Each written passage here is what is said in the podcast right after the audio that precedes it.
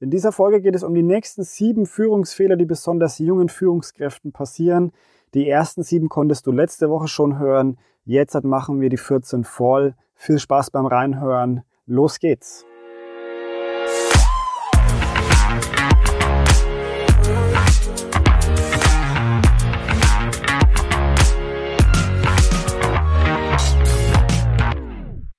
Wir steigen gleich ein in Fehler Nummer 8. Fehlendes Zeitmanagement rächt sich sofort. Ja, wer als Führungskraft viele Aufgaben auf dem Tisch hat, der hat nicht unbedingt viel Zeit, alles abzuarbeiten und ja, je mehr Aufgaben dazukommen, vor allem von Mitarbeitern und Kollegen, äh, desto gestresster ist man. Wenn man dann auch noch unerfahren ist und nicht einschätzen kann, welche Aufgaben man delegieren kann, kommt man sehr, sehr schnell in der Zeitnot und das rächt sich dann in den Führungsaufgaben, wenn man mit dem Team umgehen möchte. Man ist dann gestresst, hat keine Zeit für Fragen oder ja, ist genervt und das Team kommt gar nicht mehr auf einen zu und alles läuft quasi auf so eine Situation hinzu, in der sowohl die Führungskraft als auch die Mitarbeiter unzufrieden sind. Das heißt, vor allem unerfahrene Führungskräfte sollten sich Gedanken über ihr Zeitmanagement machen. Vor allem, wenn man zu seinen Mitarbeitern sagt, ich habe keine Zeit, ähm, komm da später auf mich zu, beziehungsweise man viele Überstunden macht und nicht mehr weiß, wo vorne und hinten ist, dann sollte man sich wirklich Gedanken darüber machen, für was man die Zeit wirklich verwendet, welche Aufgaben man abarbeitet, was kann man delegieren und wie man seinen Arbeitsalltag beziehungsweise seine Woche auch strukturiert. Das muss man sowieso früher oder später machen, ansonsten hat man wirklich so eine Spirale vor sich, wo man nicht mehr rauskommt. Und ja, spätestens ein Coach oder hm, nahestehender Kollege vielleicht auch, wird einen dann schon mal aufzeigen, dass fehlendes Zeitmanagement eigentlich der Hauptfehler ist, den man da begeht. Von daher, unerfahrene Führungskräfte oder Führungskräfte in Zeitnot sollten sich wirklich intensiv Gedanken über ihr Zeitmanagement machen. Was kann da helfen? Ja, hilfreiche Tools wie zum Beispiel die Eisenhower Matrix, die wir in der letzten Folge schon mal angesprochen haben, oder auch Getting Things Done das Prinzip kann ich nur empfehlen. Ich habe das selber auch bei mir eingesetzt, beziehungsweise setze es ein. Ich habe das gelernt von einem Podcast von Michael Assauer. Machen heißt der, könnt ihr gerne mal reinhören. Wirklich toll. Auch ich werde mal eine Folge über Getting Things Done, also GTD, ähm, erstellen und euch zeigen, wie es geht, beziehungsweise erklären, wie ich es mache. Hilft auf jeden Fall, um das Zeitmanagement in den Griff zu kriegen. Nummer 9. Lob ist wie Sonnenlicht, bleibt es weg, gehen ihre Pflanzen ein. Ja. Führungskräfte vergessen viel zu häufig, dass Mitarbeiter auch gelobt werden müssen. Besonders in kritischen Zeiten beziehungsweise sehr stressigen Zeiten sparen wir nicht an Kritik. Ne? Denn es geht uns schnell über die Zunge. Wir sprechen an, was nicht passt, wo wir unzufrieden sind. Das hat häufig leider auch wenig mit konstruktiver Kritik zu tun ähm, und sollte auf jeden Fall stark überdacht werden, wenn man, wenn man in so eine Falle gerät. Wichtiger ist es, dass man auch in stressigen Zeiten seine Mitarbeiter auch mal lobt und das auch regelmäßig ausspricht, denn Lob wirkt wie nicht, also Lob wirkt wie Lohn. Wer nicht lobt, dann ist es quasi wie nicht gezahlter Lohn. Und für viele Führungskräfte hilft es einfach tatsächlich, sich ähm, in regelmäßigen Abständen, zum Beispiel am Ende der Woche, Gedanken zu machen, wie war die Woche, was ist so passiert, wer hat gute Leistungen vollbracht, sich das aufzuschreiben und dann, wichtig, auch zeitnah das Lob an den Mitarbeiter weit weiterzugeben, also es auch auszusprechen. Ja, denn wenn wir unsere Mitarbeiter nicht loben, dann ist es tatsächlich wie wenn wir ihnen kein Gehalt zahlen, beziehungsweise wenn wir den Pflanzen auch kein Sonnenlicht geben. Dann gehen die irgendwann ein, dann fühlen sie sich nicht wohl, dann werden sie auch nie aufgehen und ihre volle Pracht zeigen. Und die, das Bild der, der Pflanze ist tatsächlich sehr, sehr passend, denn wer sich auch mit den Pflanzen ein bisschen beschäftigt, die man zum Beispiel in Wohnungen aufstellen kann, da gibt es ja Pflanzen, die brauchen viel Sonnenlicht und dann gibt es auch wieder so Schattengewächse und genauso ist es bei Mitarbeitern auch. Man muss sich wirklich Gedanken drüber machen, beziehungsweise man muss wirklich gut beobachten, welcher Mitarbeiter braucht besonders viel Lob und bei welchem Mitarbeiter reicht eher weniger Lob. Das ist auch ganz wichtig, denn wenn man da versucht, fair zu sein, muss man einfach auch ähm, erkennen, dass nicht jeder Mitarbeiter gleich viel Lob braucht. Ne? Es kann auch sein, dass ein Mitarbeiter das irgendwann nicht mehr ernst nimmt, weil er sagt, ey, das ist mir viel zu viel. Quatsch, lass mich einfach arbeiten, so ein Kindergarten. Und andere Mitarbeiter, die vielleicht zu wenig bekommen, ja, kommen nie ins Machen. Klar, es ist anstrengend, Lob ist nicht immer nur angenehm. Manchmal denkt man sich, warum muss ich jetzt jemanden loben für etwas, was doch mir persönlich klar ist, aber Führungskräfte sollten sich da wirklich Gedanken drüber machen und dankbar für die Arbeit sein, dass ihnen Mitarbeiter eben bestimmte Arbeiten abnehmen und das Ganze auch wertschätzen. Darf man nicht vergessen. Also Nummer 9, Lob ist wie Sonnenlicht, bleibt es weg, gehen die Pflanzen ein. Nummer 10, erst denken, dann reden. Oder konkreter, wer droht, muss auch durchziehen können. Das ist ein ganz, ganz wertvoller Tipp. Besonders unerfahrene Führungskräfte ja, sind häufig mal mit dem Mund schneller als mit dem Kopf. Ja? Die denken nicht nach, was es für Konsequenzen hat.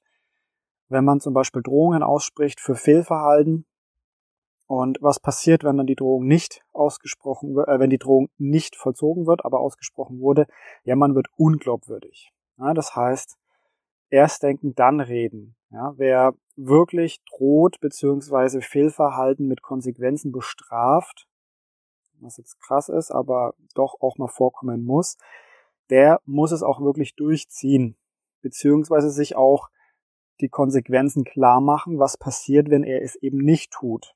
Ja? Also als Führungskraft ist man dann sehr schnell in der Unglaubwürdigkeit und hat es dann wieder schwerer, beim Team anzukommen, beziehungsweise das Team hinter sich zu bekommen.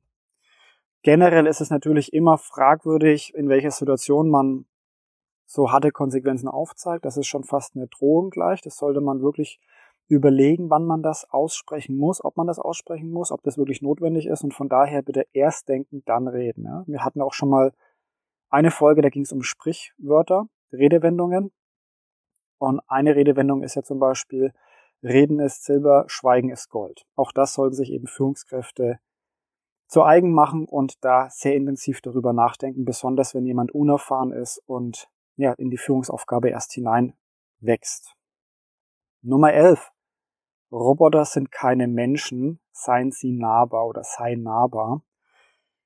Warum sage ich das, beziehungsweise warum ist das ein wichtiger Punkt? In der Arbeit ist man nicht unbedingt, um sich Freunde zu suchen, beziehungsweise viele Führungskräfte, unerfahrene Führungskräfte sagen häufig den Satz, ich bin nicht in der Arbeit, um Freunde zu finden, ähm, ich muss auch mit harten Entscheidungen ähm, umgehen, beziehungsweise das Team ist quasi nur so ein Mittel zum Zweck. Das ist alles schön und gut und auch irgendwo richtig. Aber es gibt tatsächlich dann auch Führungskräfte, die quasi wie Roboter durch ihr Team gehen und überhaupt nicht mehr nahbar sind. Ja, da wird von morgens bis abends alles schön, fein, säuberlich strukturiert abgearbeitet, aber der Kontakt zum Kollegen, zum Mitarbeiter geht verloren, wenn man dem Mitarbeiter nicht auch ein bisschen Futter gibt. Ja, also wir möchten nicht für einen Roboter arbeiten, sondern wir sind am meisten motiviert oder die Kollegen und Mitarbeiter sind am meisten motiviert, wenn sie auch ein paar persönliche Dinge von ihrem Chef wissen, beziehungsweise von der Führungskraft wissen, um tatsächlich in Krisensituationen auch zu wissen, wofür mache ich das? Für wen mache ich das auch? Ne? Mal eine Überstunde nicht nur für die Firma, sondern vielleicht auch für die Führungskraft, weil sie bis, bisher einen immer gut unterstützt hat. Jetzt ist es auch so, natürlich gibt es auch andere Führungskräfte, die viel zu viel von sich preisgeben und quasi nur Freundschaften im Unternehmen knüpfen. Auch das ist ganz, ganz schwierig und sollte auf jeden Fall überdacht werden, denn wer nur Freunde in den Mitarbeitern sucht, beziehungsweise in der Arbeit sucht, hat es dann häufig schwer, ernst genommen zu werden, wenn wichtige Entscheidungen anstehen. Das heißt, Mitarbeiter und Kollegen, die in dieser Friendzone sind, trauen einer Führungskraft dann häufig eher nicht zu, in Krisenzeiten die richtigen Entscheidungen zu treffen. Das hat überhaupt nichts mit der mit der Stärke der Führungskraft zu tun oder mit dem Fachwissen der Führungskraft. Das ist rein auf diese, diese Freundschaftsebene bezogen, weil man eben sich vermeintlich zu sehr mit privaten Themen beschäftigt und dann nicht erkennt, ob die Führungskraft wirklich fähig ist, Entscheidungen zu treffen.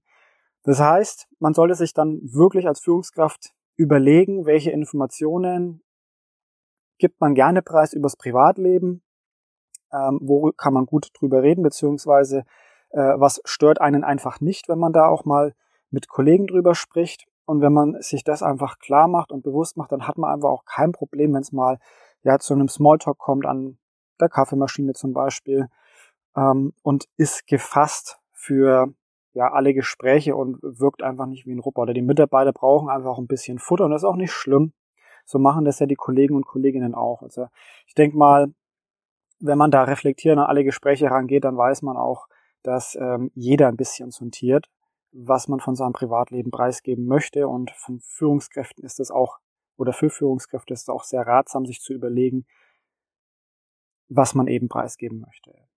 Wie ein Roboter zu wirken hilft auf keinen Fall und wie der beste Freund zu wirken auch nicht. Das heißt, der Mittelweg ist wichtig und von daher ein ganz, ganz wichtiger Tipp, der ja in die Toolbox von jeder Führungskraft kommen sollte. Mach dir Gedanken, welche Informationen du mit deinen Mitarbeitern über dein Privatleben auch teilst. Sei nahbar, denn Robotern wollen wir nicht folgen. Für Roboter wollen wir nicht arbeiten. Punkt Nummer 12, Open Door. Dann aber richtig. Ja, also die Open Door Politik ist ja sehr, sehr bekannt und vor allem, wenn man zum Beispiel ein kleines Team führt oder richtig äh, frisch in der Führungsarbeit ist, dann kommt es sehr häufig vor, dass man sagt, hey, ich mache eine Open Door Policy, äh, ich hänge vielleicht sogar die Tür aus und ihr dürft alle jederzeit zu mir kommen.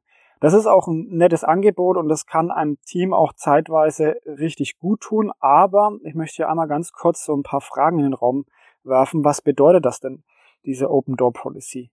Kann ich als Führungskraft wirklich das ableisten? Habe ich wirklich immer ein offenes Ohr für meine Mitarbeiter?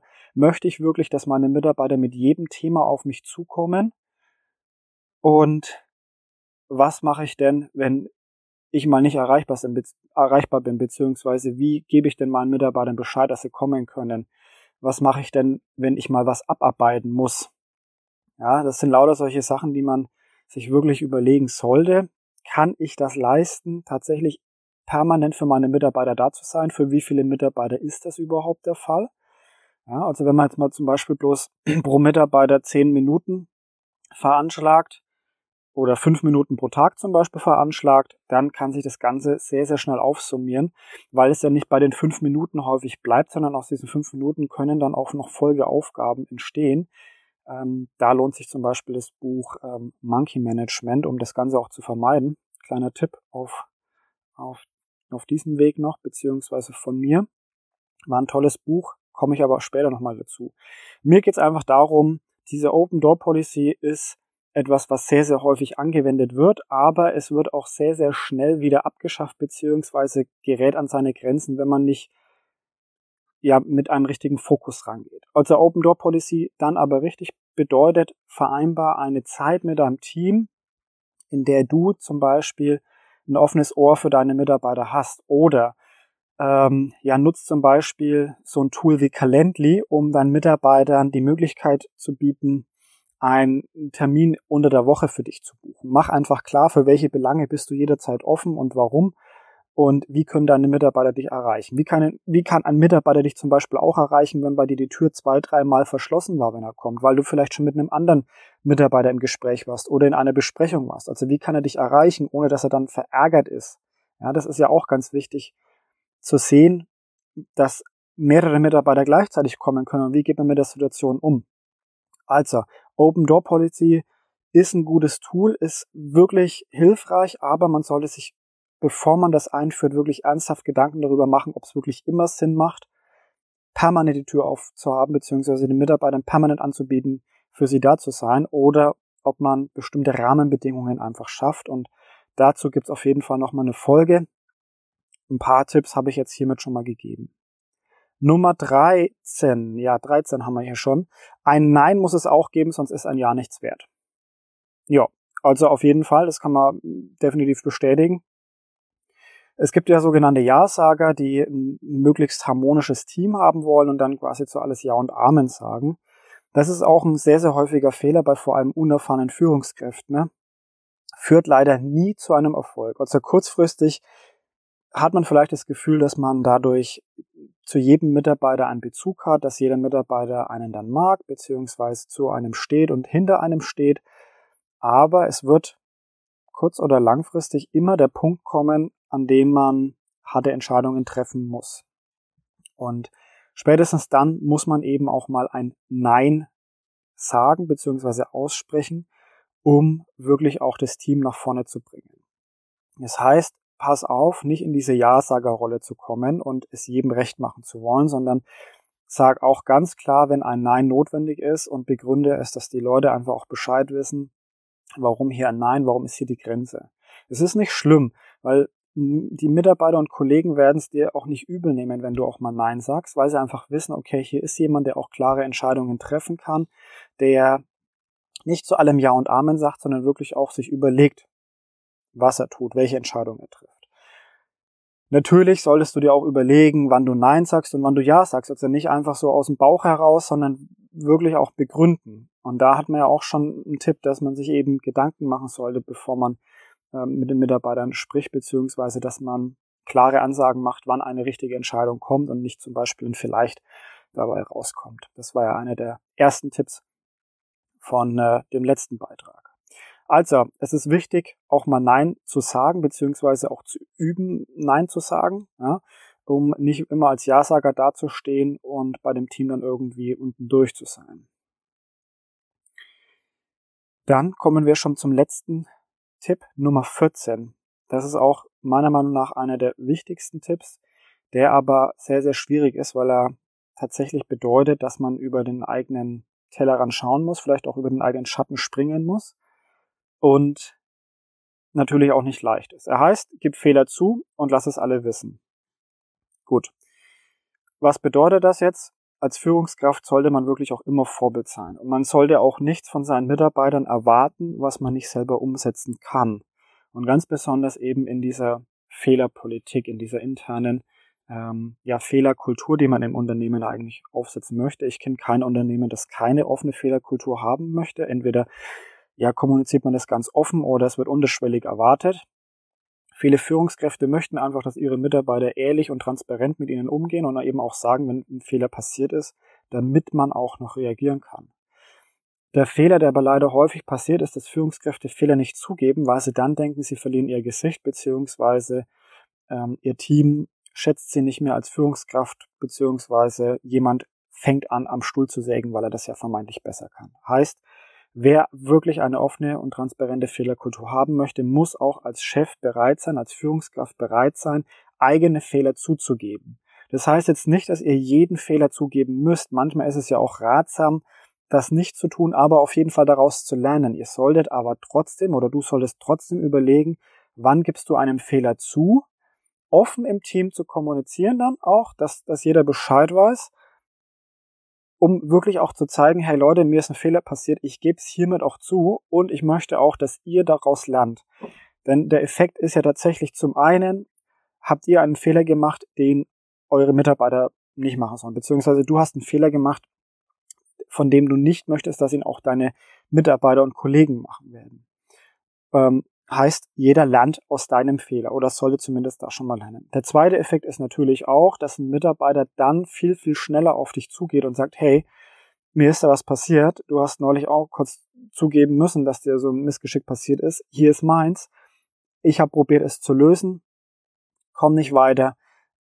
Wie kriegen wir es vielleicht gemeinsam hin? Können wir da noch irgendwas tun? Denn mir ist wichtig, dass wir als Firma gut dastehen und eben Top-Leistungen bringen. Wenn du als Führungskraft als gutes Beispiel vorangehst und einen Mitarbeitern kommunizierst, dass dir ein Fehler passiert ist, dass du, dass er dir aufgefallen ist oder dass du darauf aufmerksam gemacht wurdest, dass ihr sofort daran gearbeitet habt, den Fehler auszumerzen und auch noch einen Lösungsvorschlag erarbeitet habt, wie sowas zukünftig nicht mehr passieren sollte oder könnte, dann ist das optimal vorbereitet für das Team und die Mitarbeiter und ähm, es wird auch nicht so häufig vorkommen. Also es ist keine Regelmäßigkeit. Es geht vor allem um diese uner unerfahrenen Führungskräfte, ja, dass die einfach auch ein bisschen nahbarer werden und sicherer in dem, was sie tun. Das Team wird es einen wirklich nicht übel nehmen, wenn man einen Fehler zugibt, sondern es wird auch ein positiver Effekt daraus generiert werden. Das waren jetzt halt meine 14 Tipps für unerfahrene Führungskräfte ja, hör doch nochmal die erste Folge rein und hör dir die ersten sieben Fehler an und dann gerne auch nochmal die zweite. Es sind wirklich Tipps, die sehr, sehr häufig passieren in unterschiedlichsten Arten und Weisen, beziehungsweise in den unterschiedlichsten Branchen und Abteilungen auch. Die können vorkommen, die können auch noch später vorkommen, wenn man schon Führungserfahrung hat. weil es einfach Tipps oder Fehler sind, die im Alltag passieren können. Und das ist auch nicht schlimm, aber wichtig ist tatsächlich, dass man sie kennt und dass man damit lernt umzugehen, dass man einfach weiß, wie man da reflektiert rangeht und dass man einfach für sich auch einen Weg findet, Mittel und Wege, Tools und Methoden zum Beispiel zu nutzen, um diesen Fehler abzustellen oder eben ja wieder nach hinten anzustellen, beziehungsweise ähm, dass der Fehler einfach nicht so gravierend ist für einen. Ja? Also du darfst Fehler machen und das ist auch absolut nicht schlimm. Aus Fehlern lernen wir, aber probier eben bestimmte Fehler nicht so häufig zu machen, um ja besser in die Führungsrolle, in die Führungsposition und Aufgaben reinzuwachsen. Dann hast du auch ein gutes Team, was hinter dir steht und was dich auch als Führungskraft unterstützt. So, ich wünsche dir viel Spaß bei meinen nächsten Folgen. Hör einfach mal in den Podcast rein. Es gibt mittlerweile sehr, sehr viele Folgen, wo man sich gute Infos holen kann. Würde mich natürlich freuen, wenn du den Podcast weiterempfiehlst und zum Beispiel mit deiner Community teilst. Wir hören uns in der nächsten Folge. Max gut. Bis bald. Ciao.